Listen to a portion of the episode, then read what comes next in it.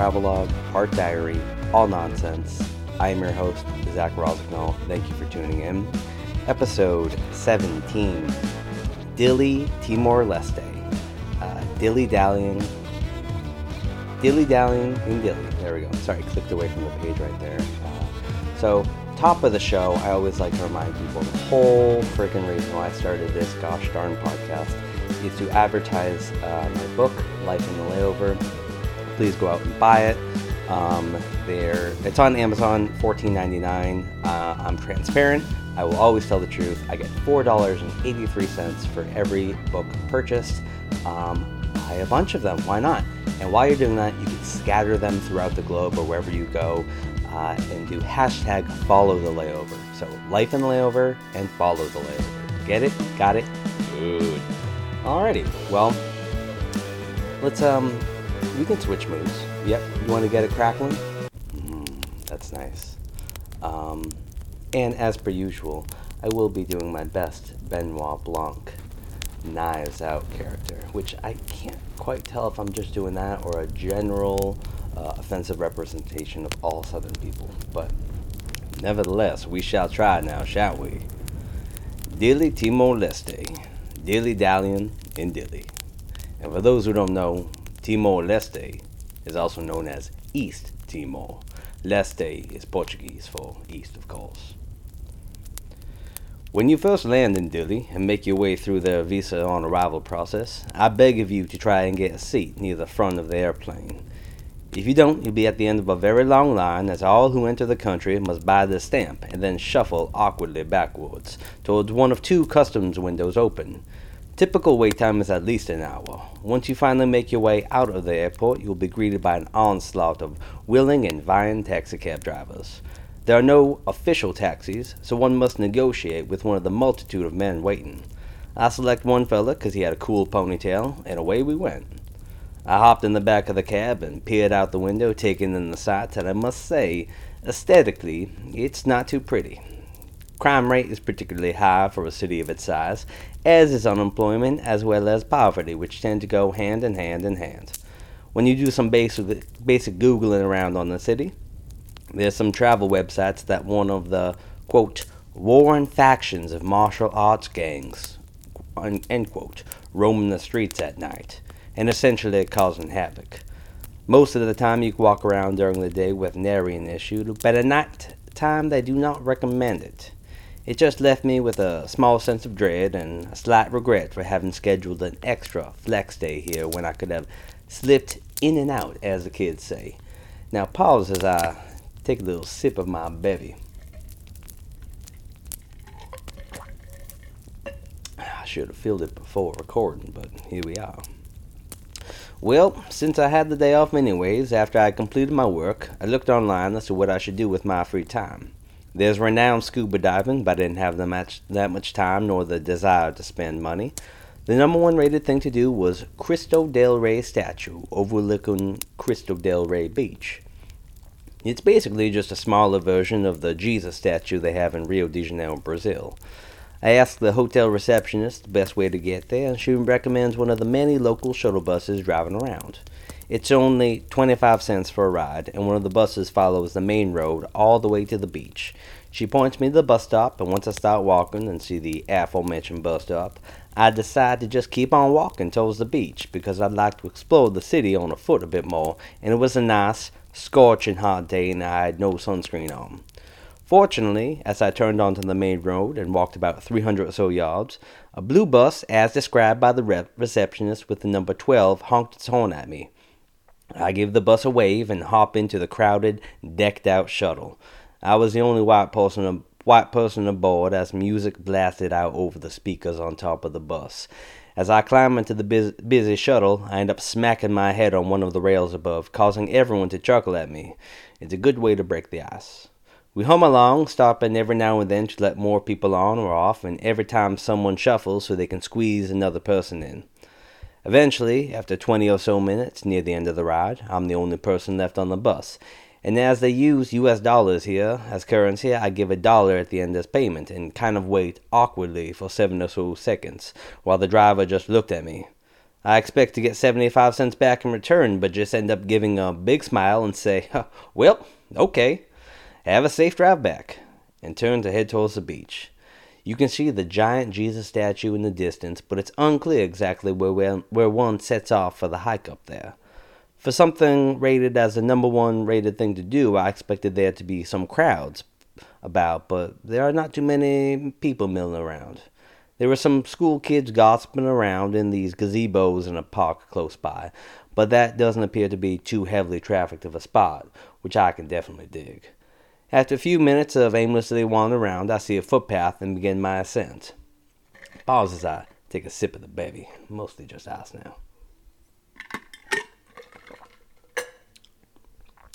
To call it a hike would be an affront to avid hikers who traverse Mother Nature's bare breasted wooded peaks without gear, as our forefathers had intended, so I'll call it a somewhat strenuous walk up a paved Jesus died for your sins kind of path. The whole way up on the right side of the mountain, they'll tell the story of Jesus in these beautiful marble stone inscriptions detailing the life of the one true bearded hippie Messiah. Jesus carried the cross. Jesus enjoyed disco things of that nature. And while I could appreciate the beauty of the artwork, I could just not care for the messaging. I recall that Timor Leste was conquered by Portugal, and Catholicism runs deep in these colonial takeovers, so the country barely stood a chance.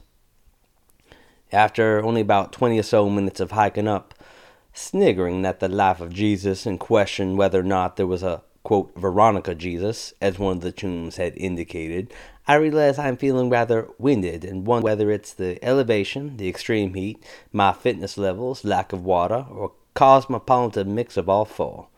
Despite being almost breathless, I was still pleasantly surprised that for the number one rated thing to do in a capital city, it was not crowded in the least.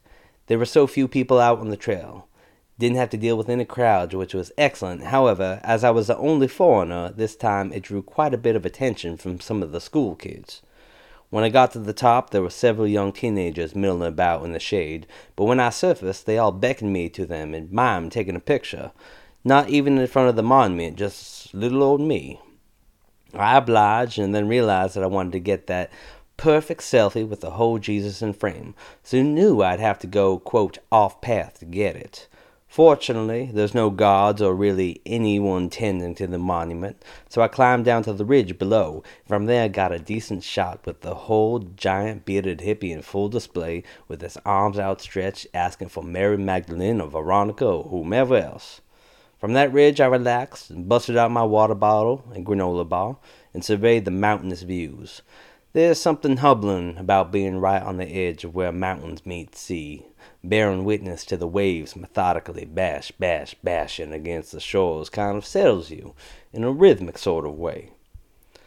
On my hike back down, I took a side route down to an abandoned beach and came across another group of school age kids who again beckoned me for pictures. Mister, Mister, photo?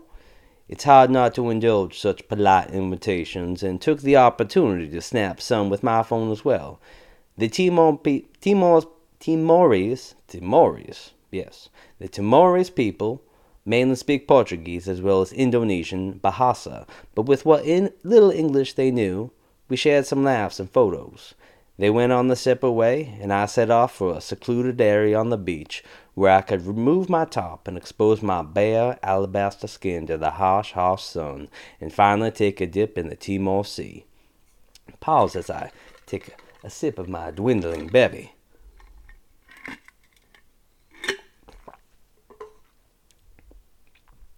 Didn't get a chance to swim in any of my previous locations, so it's always nice to take a dip in a new body of water. It's a small bucket list item. Swim in every ocean kind of jam. I scan the beach as I'm wading in the ocean, making sure no one came in and stole my bag. One of the big issues when one travels solo is where to leave your stuff, but there didn't appear to be anyone for the length of the coastline abandoned. I eventually look past my stuff and through some shade trees see a small hut with a motorcycle outside it and question how long I should stay. Maybe the beach is abandoned for a reason. I scan the water, expecting to see some jellyfish, but see none, and decide that I've had enough sun and sand for the time being, and I'm going back underneath the shade to, to the trees to be with my stuff. As I head back in, I see a man exit the hut and begin working around the property. I kind of duck underneath one of the sand dunes for cover and begin putting my clothes back on, wiping sand off me, off, off my feet so I could slide my socks and shoes back on. If I thought it was an emergency, run for your life kind of deal, I would have bolted barefoot in blistering hot sand, but I knew I'd yet to be detected. Even if I did, I'm fairly certain this was a public beach, so I wasn't in the wrong. But I just got a weird vibe, and I could begin to feel my skin sizzle from the sun, so decided that to boot, scoot, and boogie on back to my air-conditioned hotel room. I liked Dili.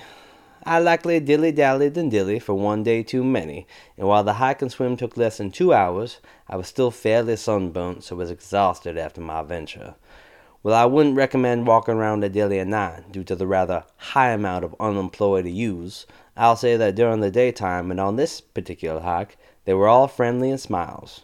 Time I head to Darwin for an eight-hour layover, and then I make make my way to Perth, the only city I'll have been twice for work based purposes.